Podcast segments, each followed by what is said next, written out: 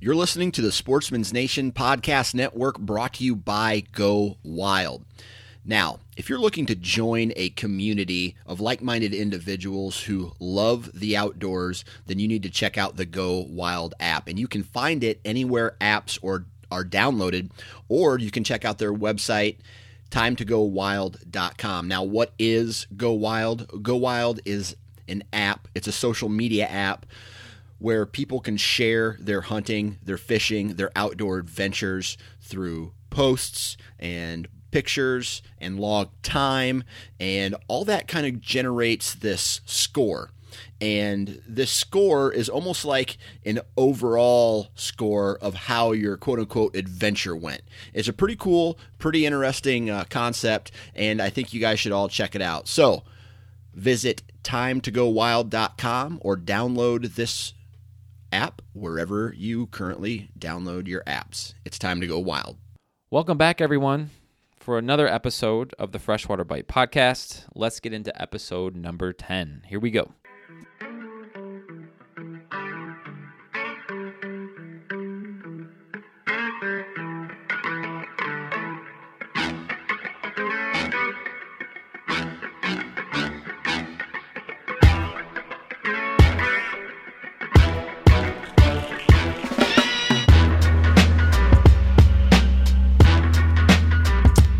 Gentlemen, my guest today is Matt Bain. Matt is someone who's a buddy of mine, and he is on field staff for a couple of fishing companies in the outdoor industry. And I just think uh, Matt's story about how he got on board with some of these companies and his unique set of skills uh, can really benefit you if you're someone out there who's looking to promote the sport of fishing or hunting or whatever it is. We also get into why it's important to wear an ice suit, a flotation ice suit and Matt shares a personal story along those lines. We also get into ice sonars, budget friendly ones, and you know the right kind of starting settings on how to set those up to make sure that you're ready for this season of ice coming our way here shortly. So let's get into it. Let's welcome Matt. He's a great dude, and uh, happy he came on. Here we go. Matt, what's going on, buddy? We finally got you on this podcast. You're a busy dude. That that I am. All right, can you give everybody just a quick rundown about you know where you're from, uh, where you live, the type of bodies of water that you typically fish, and uh, you know things like that. A little bit of backstory about yourself. Well, I am from uh, central New York, the Syracuse area, um, and I currently fish uh, mainly Oneida Lake, um, a little bit of Lake Ontario, and a lot of the Canadian lakes up in Frontenac Park. Um, they're they're kind of all unique lakes. Uh, Oneida is uh, is basically uh, like a like a big breeding ground for for for the, the good eater sized walleyes. Um, and then Lake Ontario's got the bigger like tankers. And then uh, when you get up to Canada, there's a lot of bass fishing and uh, lake trout fishing. So we got a little bit of everything around here. Um, and then we also have a pretty killer uh, perch bite also. What's your favorite fish to chase? Uh, you know, summertime, I love bass and lake trout fishing. Um, during the uh, wintertime, I'm a huge walleye and perch guy. Did you grow up fishing these lakes, or how'd you get into fishing?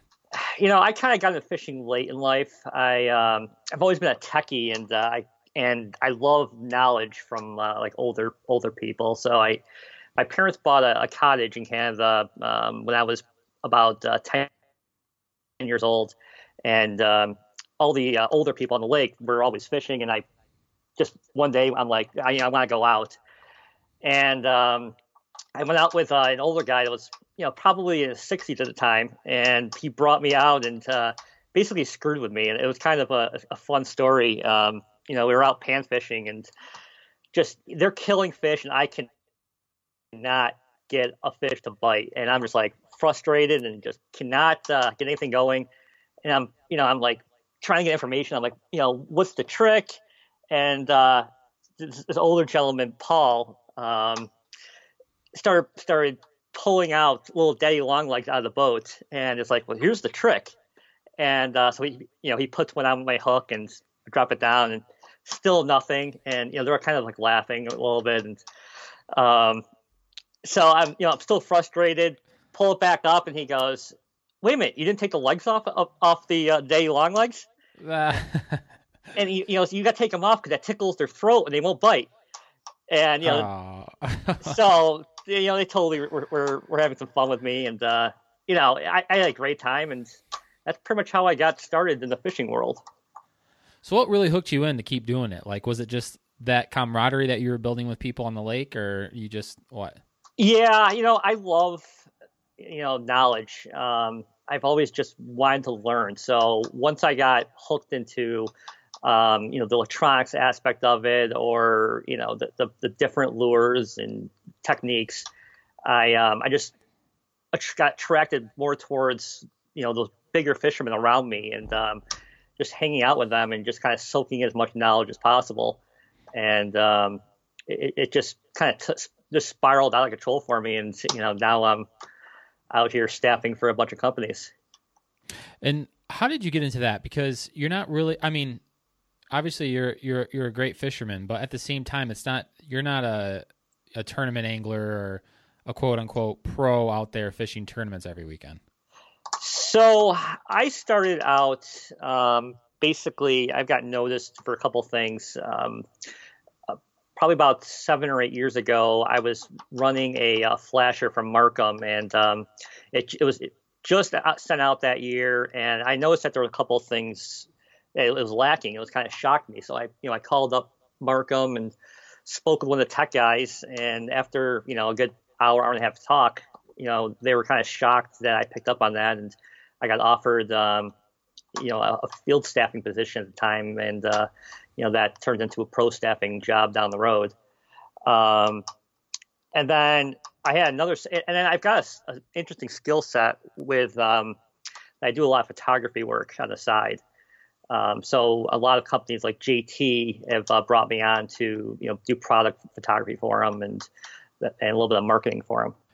Yeah. Besides you being you know a good fisherman and an avid angler, that's interesting. That you know to me you were self aware enough to to go all in on your your tech side of things or your your engineering mind and you know bring a solution to one of their problems to to benefit the company? Yeah i just kind of love the you know how this how do things work kind of thing. And um it, the marcum partnership which just it just was a perfect combination for me. And uh, you know I'm, I'm, sure it's helped them out a little bit also. Um so that's how it kind of all happened. It was uh, an interesting thing. So basically you're you're taking a lot of their product. Um, are you getting some of the the the products that they come out with ahead of time to kind of put it through the ringer to see w- what's wrong with it or what's not what's working great and what they can improve on? Yeah, so um, you know the RT9 I was basically working with for um, you know I think this is my fourth year working on that and uh, Tell everybody what the RT9 is in case they don't know what that is. The RT9 is a portable tablet uh, flasher that um, it was the first uh, unit that had offered sonar and um, GPS on the same in the same body. Okay. Um, it, it's a, it's you know it, it's it's come a long way, and it's just what's amazing about it is the how much like the add-ons to it. You can uh, you could add like three pucks or transducers to it. You can um, you can run two transducers, a camera. It, it's just you could pretty much set it up any way you possibly can dream, and it, it's just the flexibility is pretty amazing on it. Okay, so you ran that ahead of time and kind of worked out, helped work out all the bugs on that thing. Yeah, I had that, and I was running uh, the different firmware uh, versions the past few years, um, and they just came out with a, a, a new firmware uh, this summer that really improved the unit. Um, coming from a from a GPS standpoint and also from um, the sonar aspect of it. it. it. was just a major upgrade in, in the unit. And what's nice about it is they continue to upgrade the unit as you know the time evolves.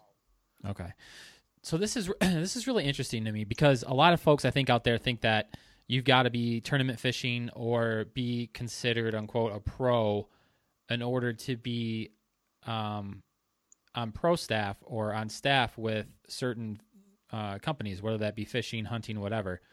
But I feel like, especially during this age of um, you know social media, like, like, you said, your photography skills, your tech skills, a lot of these companies are looking for um, other assets out of uh, outdoorsmen and uh, wh- whoever to bring something else to the table and to their company, and they're getting pro staff deals out of it. Yeah, there's a lot of opportunities right now. Um, and I think especially with some of the smaller companies that are coming up through the field, um, people are looking for that advantage. And if you have a skill, a special skill set that they find attractive, you know, basically, you know, you can hit your, you know, hit onto uh, a company and, and really go far right now. Uh, um, you know, there, there's a lot of good, you know, in, in my field of like like Jake Flaw, who, who um, does a lot of photography work and filming for um, for Nextbite. You know, he's a great at you know someone to uh, to look at also that does um, you know a lot of photography and that kind of thing. So, what do you think? What, so, so what, what would you consider yourself, or what is the definition of this evolving, changing definition of it, quote unquote, a pro, a fishing pro staff member? So I think in today's world, pro is for promotion. Um, it's no longer a professional fisherman. Um, you know, it, it, I think there's so few of those people that are actually qualified. Um, you know, to, to, to for that have that label. Um, where I think a promotion staff is, is, more where the field is heading towards. Um, you know, I think if people are looking to get on, the, the, the, trick to it is to really be dedicated and, and use a product and, and stand behind a product and believe in that product. Um, you know, if, if you're just going out there just trying to throw a pro staff label next to your, your, your bio, it, eh, you know, chances are you're going to get burned out and used and spit out, and uh, you won't last in this field very long. Well, I think people can sniff out the um, the fakeness or the bullshit too, because – if you're not using a product and you're just writing these companies or saying that you can do X, Y, and Z for them, but you've never used their product, it's kind of disingenuous to not only the people who, um, you know, are looking at their products or the people that are following you or look up to you. So, you know, you need to you need to keep it consistent with what what gear you actually use, even if it's not like you said the smaller companies. These smaller companies, um, you know, you can you can do a you can go a long way with these smaller companies than you can with bigger companies that has 50 people on pro ta- or pro staff where you could be like one of five but bring a lot more value to the company. And as the company grows you're going to grow with the company. Yeah you know when i first got into this i basically started out with marcum and a smaller um, custom rod company in, in my area um, which is called royal custom rods. And um, you know, I, I, I, had a chance to fish with um, Chris Grandard up in uh, Rainy Lake, and uh, after a week of fishing with him, I got offered to come on staff with with JT, and um, you know, I remember. I remember I was on the phone with Chris for a few hours, a couple of times, and I was just, you know, I'm like, I don't want to leave this company. I, I you know, this guy I, am working for is is great. I believe in it, and um, you know, Chris is like, you know, think about it and I ended up talking to the owner of, of, of the company, and I remember he he he sat me or he, he sat me down. he was like, "You have to be the biggest idiot um, because that company has it going on, and, and if if you don't jump on this, you're, you're a complete, you know, moron." so. I uh, he, he goes, you know, hang up the phone with me and, and call them right back and, and tell them you're you're in. Uh, so um, I, I, you know, I look back and I, I would do anything for, for, for Rich and uh, Royal Custom Rods still. Um, and I, I think that opportunity to, you know, for me to grow was, was a, was a pretty great aspect in that, in that, uh, in, in this field. Yeah. I mean, dude, listen, yeah, at the end of the day, it's, it's a controversial subject to talk about, but I think it's important to talk about too at the same time, because if there's anyone out there aspiring to be, uh, you know, a staff member for a company, you want to make sure you do it the right way. And you know, this is this is a good example. Um, there's another unique situation that you told me about. Tell me about how you came on board with uh, Striker because I think this is something that some people like a hardcore example of how you live and die by some of your products and how it leads to other opportunities. Uh, so Striker, um, I've always been a believer in, uh, in, you know having the best possible gear you, you, can you can afford. Um, you know, and I, as I got into ice fishing, you know, I went from wearing Carhartts out there and snowsuits to, um, to you know, having other companies fishing suits. Um, and I remember somebody, I was out with somebody, and they were, they were talking about, you know, going through the ice as they were walking out by the ramp, and I'm like, you know, I fish by myself quite a bit. This is probably not, um, it's probably not smart to, to be out here without any kind of safety gear. Um, so I went out and I bought um, a, a, Striker climate suit, and I was um, I was heading to Canada um, with with, um, with, a few friends at the time, and um, I went out by myself in the morning, and no one else wanted to go. It was like 24 below zero, and I was sitting on the ice just looking for Lakers, and I was hole hopping all over the lake, and um, you know I came to this one area that I knew that there was fish, and you usually can't fish it um, because there's a there's a there's a dam on this lake. Um, but the dam when I was closed when I when I when I pulled into my cottage a couple days prior. Um, so I you know I, I, knew I was fine, and then uh, sure enough that dam opened up and uh, it, it, just chewed the ice away pretty quickly underneath me, and uh, I ended up going through about uh, two miles out away from anybody. How many inches of ice did you start with? It was on ten. It, it was there was ten inches all around me. Um, okay. I think I think I was just on a pocket that um, that was a little a little thinner, and it just got chewed away from um, from, from that that water being dragged below me. Okay. Um, so I, you know, I, I went through, I was sitting on my snowmobile jigging and, um, all of a sudden it just, I, I could just, it just crumbled underneath me. And, uh, it, it's, you know, that sound I'll never forget. It was just surreal. And I'm just like, are you kidding me kind of thing. And um, so I tried to lunge off my snowmobile and, and try to, you know, get myself to, to a, you know, a, um, where the ice was still, was still together and didn't make it, went under the water and uh, tried getting out a few times and the ice kept, kept breaking as I kept trying to pull myself out. Um, and I'll tell you the, the, the, biggest thing I can tell you with this thing is um, I'm very calm under pressure. And uh, so I, I kind of just sat there, took a deep breath, and I, I was noticing that my entire body was, was just basically floating like a bobber. And it was, it was pretty interesting, um, you know, because you never want to test out ice suits. No. so, so, you're not really sure. You, you, know, you assume they work, but you're not really um, you're not really positive. And uh, I uh, my knees came up to my chest, and I'm kind of like almost in a field position, and I, you know, I, you know, that cold air when it comes, when it goes below between your jacket and your clothes, it's so cold in the cold water, it just knocked the air out of me. So, you know, you're you're fighting to, to get you know a full breath of air and try to stay calm. And I remember I, I, I think after the third or fourth time of trying to get out, I finally got out and rolled away. Um, and then I'm at the point where you know I have to get the safety, and um, I had a couple options. I remember I had one friend who I spoke to um, that morning who just got back in town, and, um, I'm like, I'm going there. And, you know, I know his house is warm, and I know he's there, and um, so I, I, walked all the way out there. And, but you you were two miles out, right? Yeah, it was two miles, soaking wet. Holy uh, shit! Yeah, 24 below zero. Did you have ice picks or anything up to get you up on the ice, or were you just kind of like keeping your arms close to your body and kind of like army crawling up?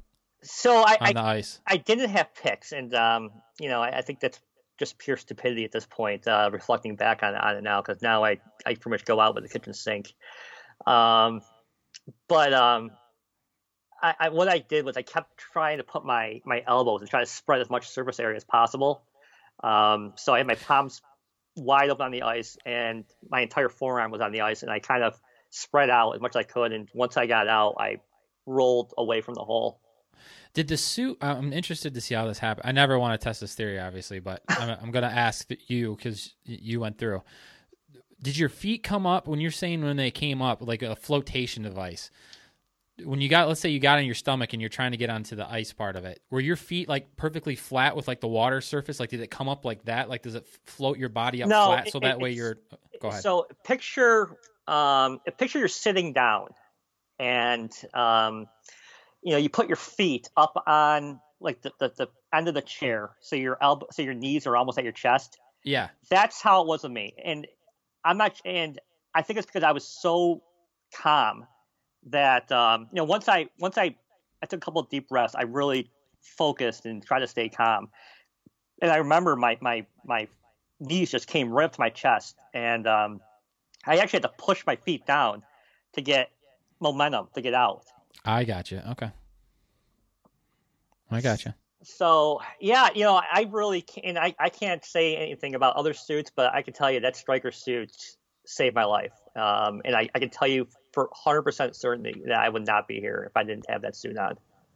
Yeah, I have no affiliation with Striker, but I remember when I was probably four, four or five years ago when I was buying my setup, I got the Predator suits in the Mm-hmm. jacket, but I remember thinking like it said on there and it floats. And then you look at some of the other competitors that were next to it, and I remember thinking like, why would I not get the one that floats?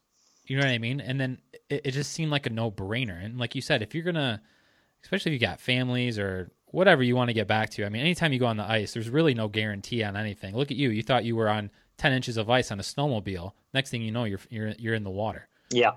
So it was like a no brainer to me to get that kind of stuff. So if I don't know, I guess if anybody out there is looking for stuff this year, whatever company it is, if it's got flotation devices in it, you should get it.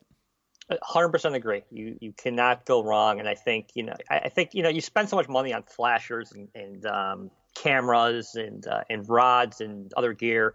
You know, to me, the extra couple hundred dollars on on a, a safety suit is is worth every penny.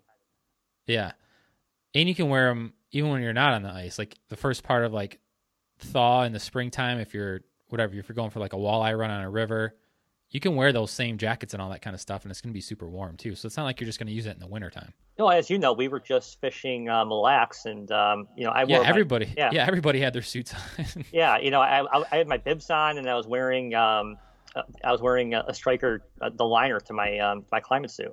yeah. So Okay, so anyways, continue. So you walk two miles back to your buddy's place. So yeah, I'm walking two miles, and uh, you know, it, it was a painful, painful walk. Like every step, it felt like a million needles going to the bottom of my feet because of the frozen water in my in my boots.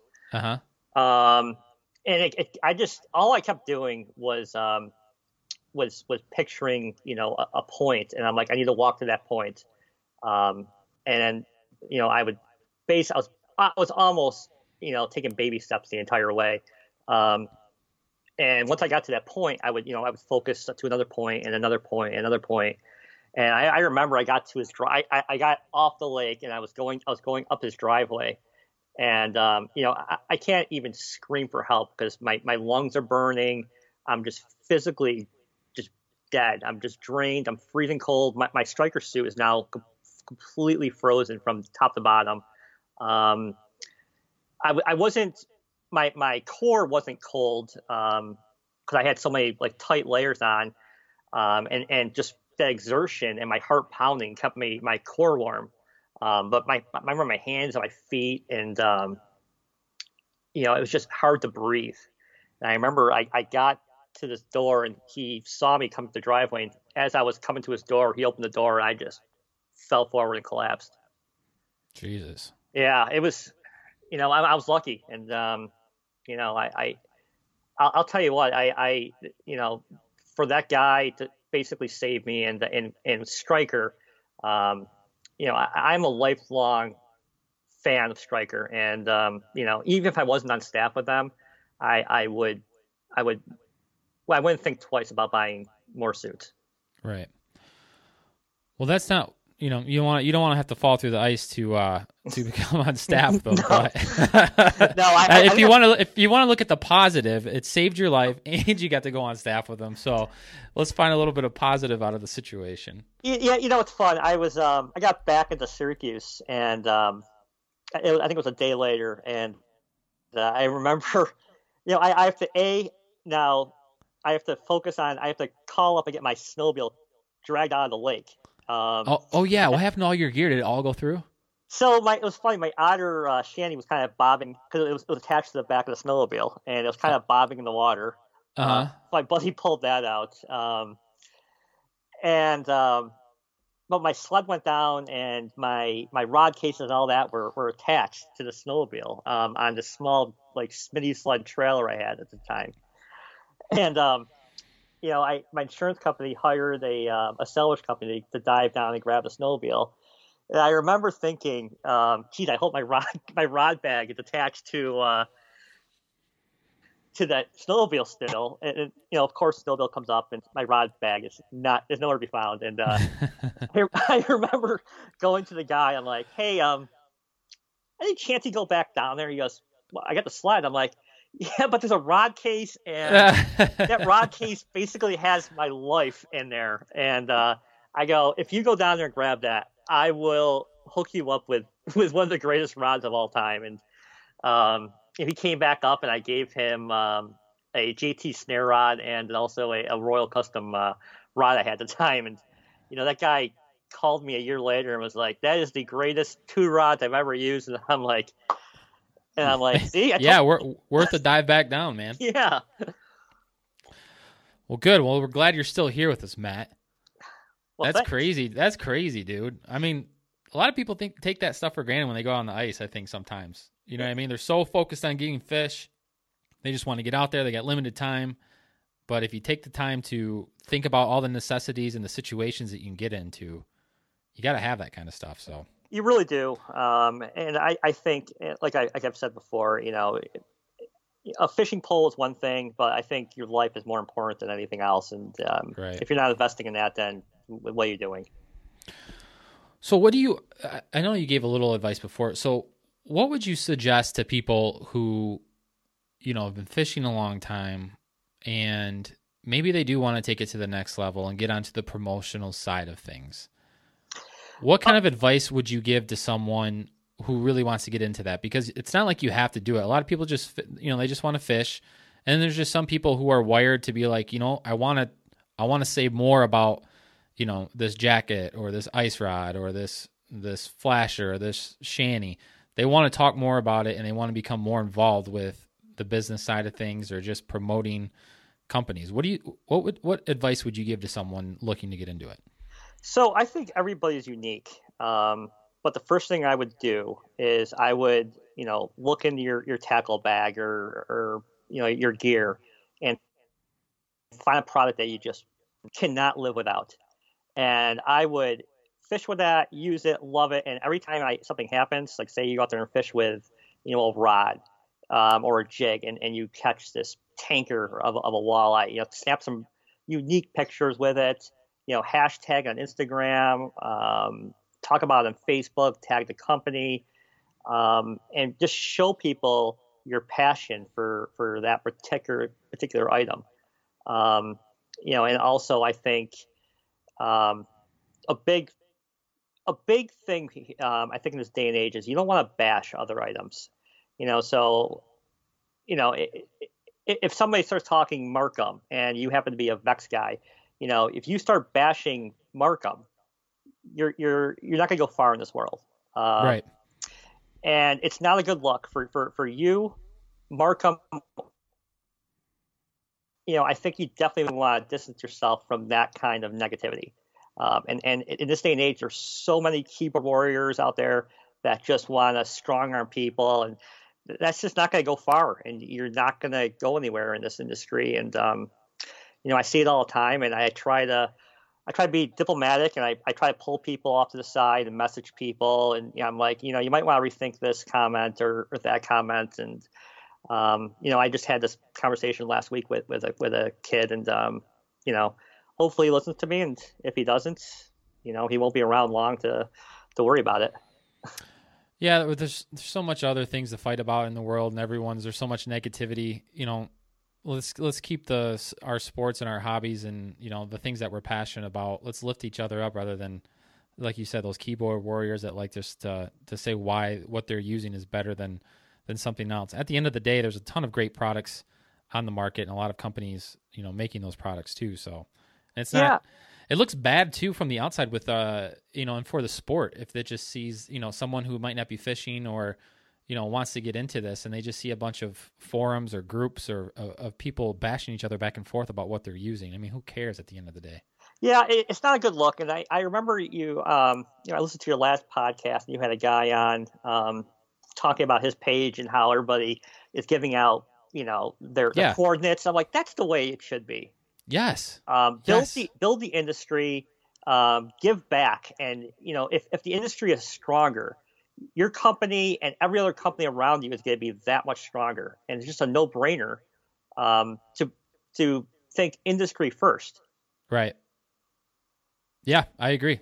At the end of the day, we're all on the same team. We're all trying to, you know, keep our fisheries alive and healthy, and you know, our, our sport, and keep a lot of people interested in it. That's that's how you come out with new technologies and Yeah, all exactly. stuff, so. you, you know, I think you know technology aspect. You know, people are you know people are talking Panoptix. You know, it's basically the rage. Um, you know, and I'm lucky enough to use it during the summertime. Um, and I'll tell you, that Panoptix is is, is pushing other companies like Marcum and um, you know Humminbird or whatever to develop their technologies and and catch up and go further. And you know, think about what could possibly be out in from like tomorrow. Like it's it's just it's crazy to think of Yeah. what, what's coming. Yeah, uh, you know, competition drives uh, you know innovation too. So just uh, it, it it's all good. You know, at the end of the day, as long as we we stay humble and keep our integrity, I think that's great advice that you just gave for others looking to get into what you're doing. Just stay positive, promote what you love and what you like to do, and uh, stay away from the negative stuff. hundred percent. Okay, so the other reason why I got you on the podcast today is you're going to bring us a ton of value about, uh, you know, some entry level ice sonars. You know, a few trip uh, tricks and tips on how to get them set up, and maybe one or two units that you would suggest running this year. One that's maybe more on a budget, and one if you got just a little bit more money to spend.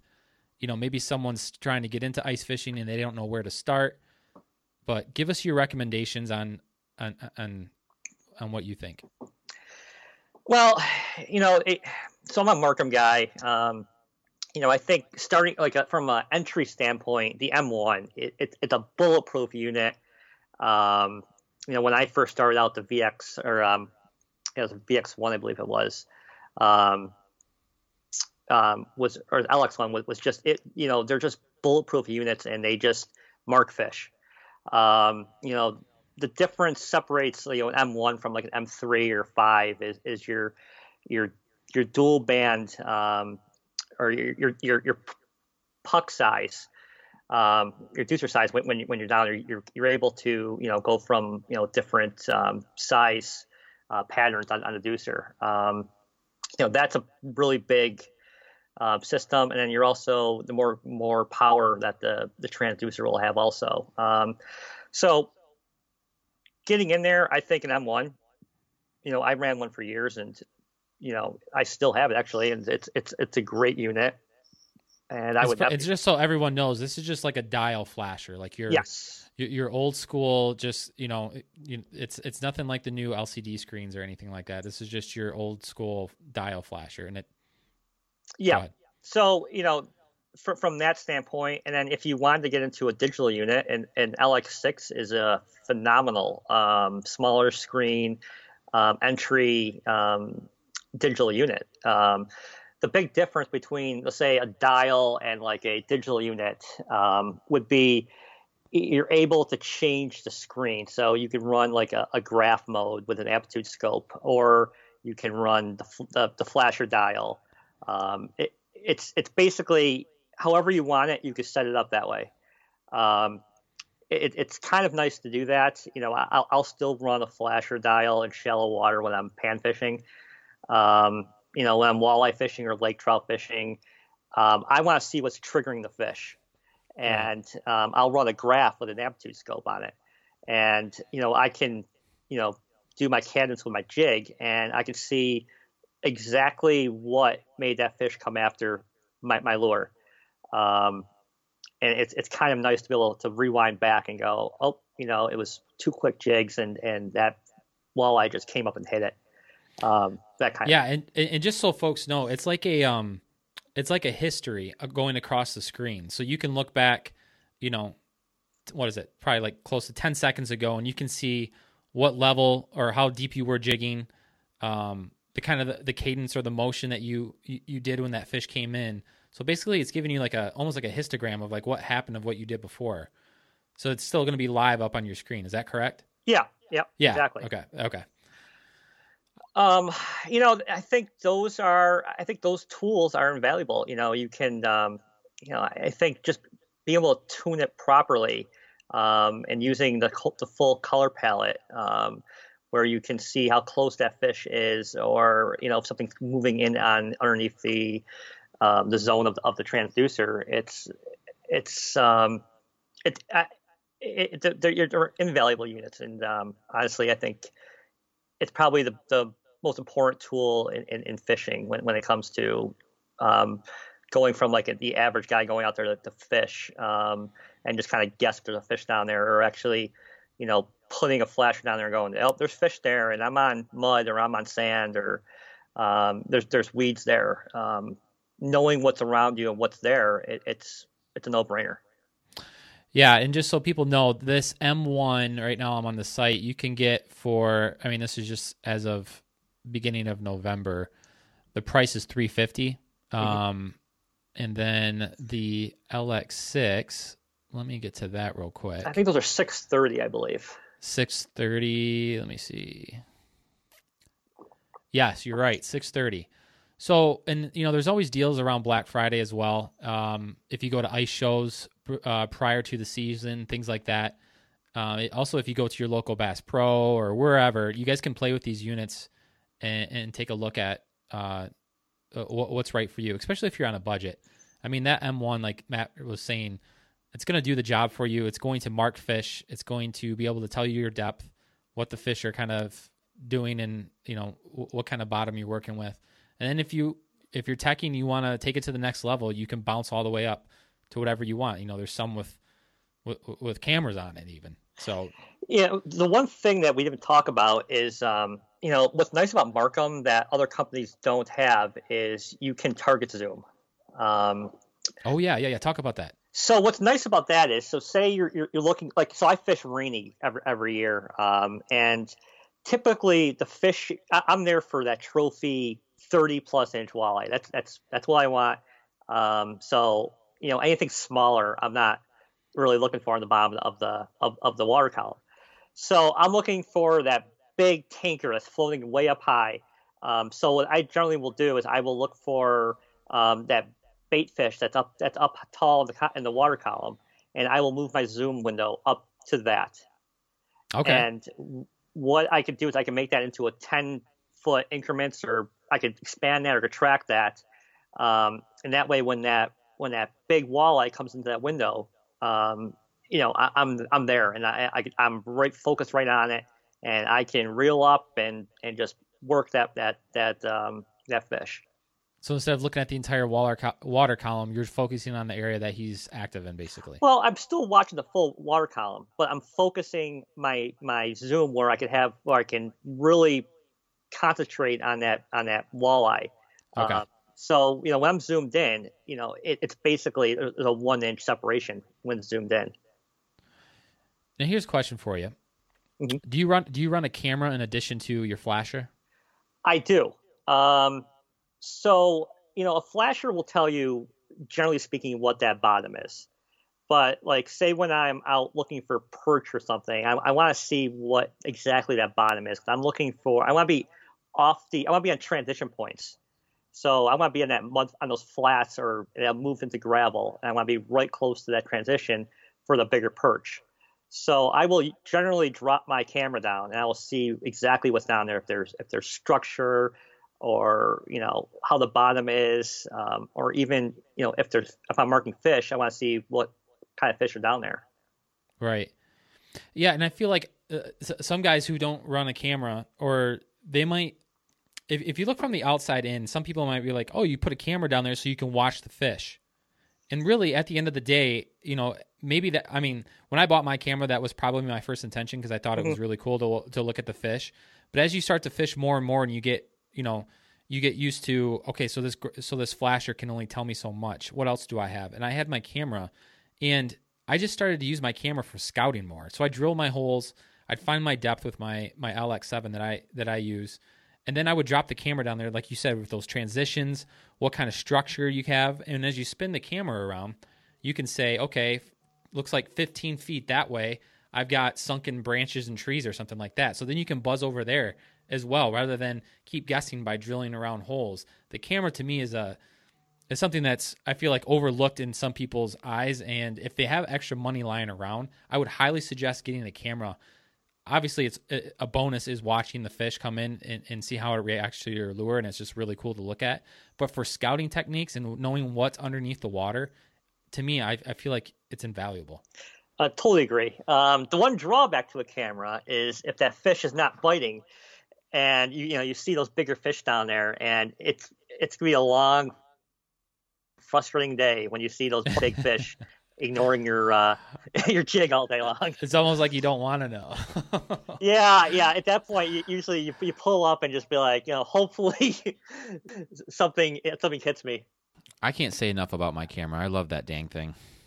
Um, and they're they're proving so much. You know, um, Marcum just came out with that Quest that um, will have 1080p output on it. Which you know, if you're in an ice castle or something, um, you know, watching high definition footage underwater is just incredible. Okay, so getting on to if you had like some tips or settings basically on just basically any sonar, give us one or two things that you should pay attention to when setting it up. Not exact like you know specs or anything, but what I mean, should people look at the INR? Should they look at you know the sensitivity, like all that kind of stuff? I mean, some people just drop it down in the hole and and start fishing. What what should they pay attention to? One or two things. So I always set mine up. The first thing I do is I, I set it to uh, six color palette because I want to be able to see the, the, the full color spectrum, um, being from red to blue. Um, red being a really strong hit, the blue which is just barely there.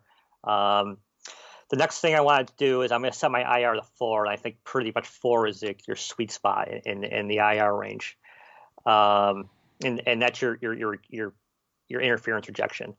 Um, you know sensitivity i always i always like to work my way from from high to low i feel it, it's easier to uh, to tune that jig in um, from you know a super big blob to that very thin perfectly clear line um, than working your, your way from nothing to you know the blob um, so that's how i usually do it you know i will run like a seven to a nine on, the sensitivity range usually um, but that's for larger stuff um, and then kind of adjust down from there. Yeah. Um, yeah. The, you know, the other thing too is, uh, you know, a lot of these units will do an automatic depth, um, and I tend to not like that as much because I feel like there's there's a little bit of bounce. Like if there's if there's seaweed or something down there and it's swaying, you know, that could trigger a, a false bottom. Um, so I, I, generally will set my own depth range, and I think that's a really important, um, you know, aspect of those of those units too. So, so kind of giving yourself a ballpark. If you think it's 20 feet deep, you'll set it up to rather than the, the automatic setting. You'll just set it to that 20 or 25 yeah, foot. Yeah, setting, you know, but, drop that deucer and, yeah. and it, yeah, it, you know, once you turn your, your, your, flasher on, you, you, you drop that deucer down, and if it's a dial or whatever, it's going to tell you, um, you know, say 20 feet. So I will usually set that window um, to about 25, um, and that way I'm covered. I gotcha. All right. Well, those are good tips to uh, people to set up. I mean, it's it, it, obviously play with your guys' own sonar of whatever you have, but you know, a lot of the times, especially if you're taking them out for the first time after them sitting on the shelf for the last seven to eight months, get those things out. Make sure your battery's good before you get out there, and uh, start playing with these settings again to to hone back in. Because I feel like even mine, after after I take it out for a while, it doesn't just bounce back great to where I left it even though it should, there's a lot of fine tuning and things that you got to do to get that machine up and working correctly again. But uh, okay, so uh, last thing I want to get into is what are you going after, and what lake are you going on for first ice typically? First ice. Um, so this year I'm going to be out uh, working St. Paul and the Fargo shows. So um, my first ice this year will probably be um, red um, okay. with a couple of, with a couple of JT guys, and then I'm hoping to get out in the Otter Tail area um, the following week um, and fish out there for some some crappies. Um, but out in my area, first ice is generally up north, um, up by in Can- up by Canada, which is about a two hour drive from me. Um, so I'm going to focus there and probably play with some perch and move my way towards um, as the season goes on towards Syracuse and start fishing walleyes in Oneida. Can you give us some tips about what you set up to go after these perch? So I am a big um, snare rod guy. So I, I will run. You know, we can run five rods here. Um, so I will run. Yeah. So I'll, I'll run. Um, you know, like fi- I'll run like five snare rods, Jesus. and yeah, it, it's it's such a blast. It's basically you know you'll see that snare rod loading up, and you know you, you run it down, and and and, and you know you could just totally destroy like a, like the perch, and it's just a blast. Um, you know, where do you you, know, find where, where do you find that they're hanging out hanging out the, the the beginning of the year? Are they still relating to that that sunken ves- you know vegetation? Um, So, I tend to look for look for the, the mud flats. the mud flats to- where the bugs are at. Yeah, you know, I, I try to focus on those, and I try to not, I try to get off the edge of them, because I feel that the jumbos are usually away, and because they're, you know, once they get into that bigger, that bigger caliber um, uh, perch, they they they more turn into a predator fish, so they, they start to try to, They roam, dude. They they, They- just they roam do. around. yeah, they do, and they, and they will sit there and try to ambush, um, like you know, minnows and stuff. So, um, I try to, you know, once I find the school, I try to work my way back off that school, and you know, more times than not, you can get on some bigger perch. And what what are you using for like your bait and everything? You know, bait, I, I changed it up from, um, you know, we, we use fat heads and buckeyes here. Okay. Uh, and then, uh, you know, we, we'll go to um, wigglers um, or, um, you know, like spikes, that kind of thing. Do you put out different presentations? Um, sometimes I do it too. It's like I'll start with something big and something small, and then I kind of let the fish tell me what they want. So I might have, you know, the grubs or the the um, uh, on one or or waxies on one, and then on, on the other one I'll have like a small minnow, and then from there I kind of see what kind of perch are coming in because sometimes the big ones aren't always feeding the same times as the the, the smaller ones are. Yeah, so I'll like when I'm perch like basically when I'm anytime I'm fishing, I will have like three rods set up, and I will have you know I'll go from my big to my small. Like if I'm if I'm running jig, Jigging Raps to maybe like a smaller spoon, like a buckshot, to you know a one eighth or one sixteenth ounce you know jig.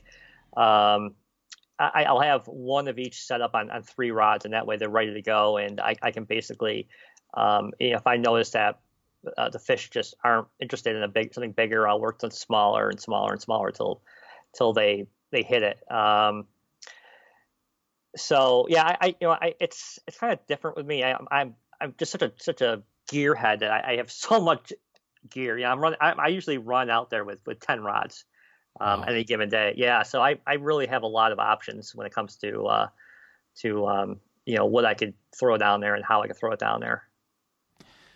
Five rods. I've, is that that's not the same as in Canada too, right? Or is it you can run? No, Canada you can run two. Okay. Um, so you know when I'm out there in Canada, I'll run you know one snare and then I'll run a um, I'll run like a, like this year I'll be running a rogue um, up there for, for my my perch fishing. Okay. Gotcha. And uh, if you live in Minnesota, sorry, you can only run one rod. Haha. that sucks. Um, but all right, all right, cool, man. Well, hey, thanks. Hopefully, a lot of people can. Uh, you know, I think a lot of people are going to walk away with a lot of great knowledge from not only learning about what companies are looking for for you know to be up on the promotional staff, staying true to the gear that you use, and then also bringing that. What can you bring to value not only for the company but for people that maybe follow you or you fish with?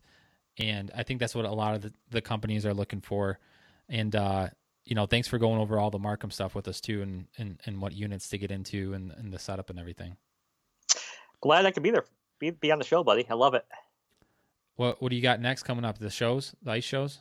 Uh, yeah, I've got the ice shows coming up, and then I've got a bunch of uh, ice fishing trips out to uh, out west of me this year, which is kind of exciting.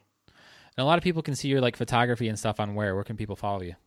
Uh, so I'm on Instagram. Um, it's Fishboy Fishes. Uh, Twitter, it's Follow Fishboy. Um, and I'm on Facebook, obviously, with my own name. Um, so I'm pretty accessible. So yeah, anybody got questions with some of the gear or settings, um, or having problems with uh, some of their Marcum things that they they want to go over to maybe fine tune their settings on things? Get a hold of Matt. Check out his photography as well. And uh, hey, man, I hope to see you soon. And uh, good luck up out, out at the ice shows. Thanks, buddy. It's a pleasure. All right, man. See you. See you. Matt Bain, ladies and gentlemen. He's a good dude. He's, uh, you know, I hope you guys learned something from that a little bit with the, you know, what it means to be on staff with a company, and you know, just don't think that you have to, you have to be the best fisherman in the world and post the biggest fish photos all the time. I mean, yeah, that's awesome and stuff, and that's just a bonus, but look and be self-aware to what you can bring in an enormous amount of value to a company that is unique right so maybe you're good at like for matt's case like photography or the engineering slash tech side of things where you just you understand things that most folks common folks don't understand and that's what you want to go all in on so um, check Matt out uh, over at his Instagram accounts that he mentioned. I'll link those in the show notes as well. And remember, guys, ice fishing season is just around the corner. I've got some stuff coming up with some gear that you can look forward to around Black Friday. So I'm going to try to do a little bit of research for you guys of maybe 10 things that I would consider going out or having in my arsenal before ice season starts. And hopefully, I'm going to be able to give you guys a lot of value savings around the Black Friday. And uh, you can get can get online and buy it yourself, or you can hand it to your significant other or whoever's whoever Christmas list you're on. So, also check out Marcum ice fishing units and cameras. If you guys have any questions, hit Matt up for those and get yourself if you don't have one an ice suit that floats. It's super important to have. Striker Ice has a bunch of great options for you, so check those out as well. As always, I appreciate you all and thanks for listening.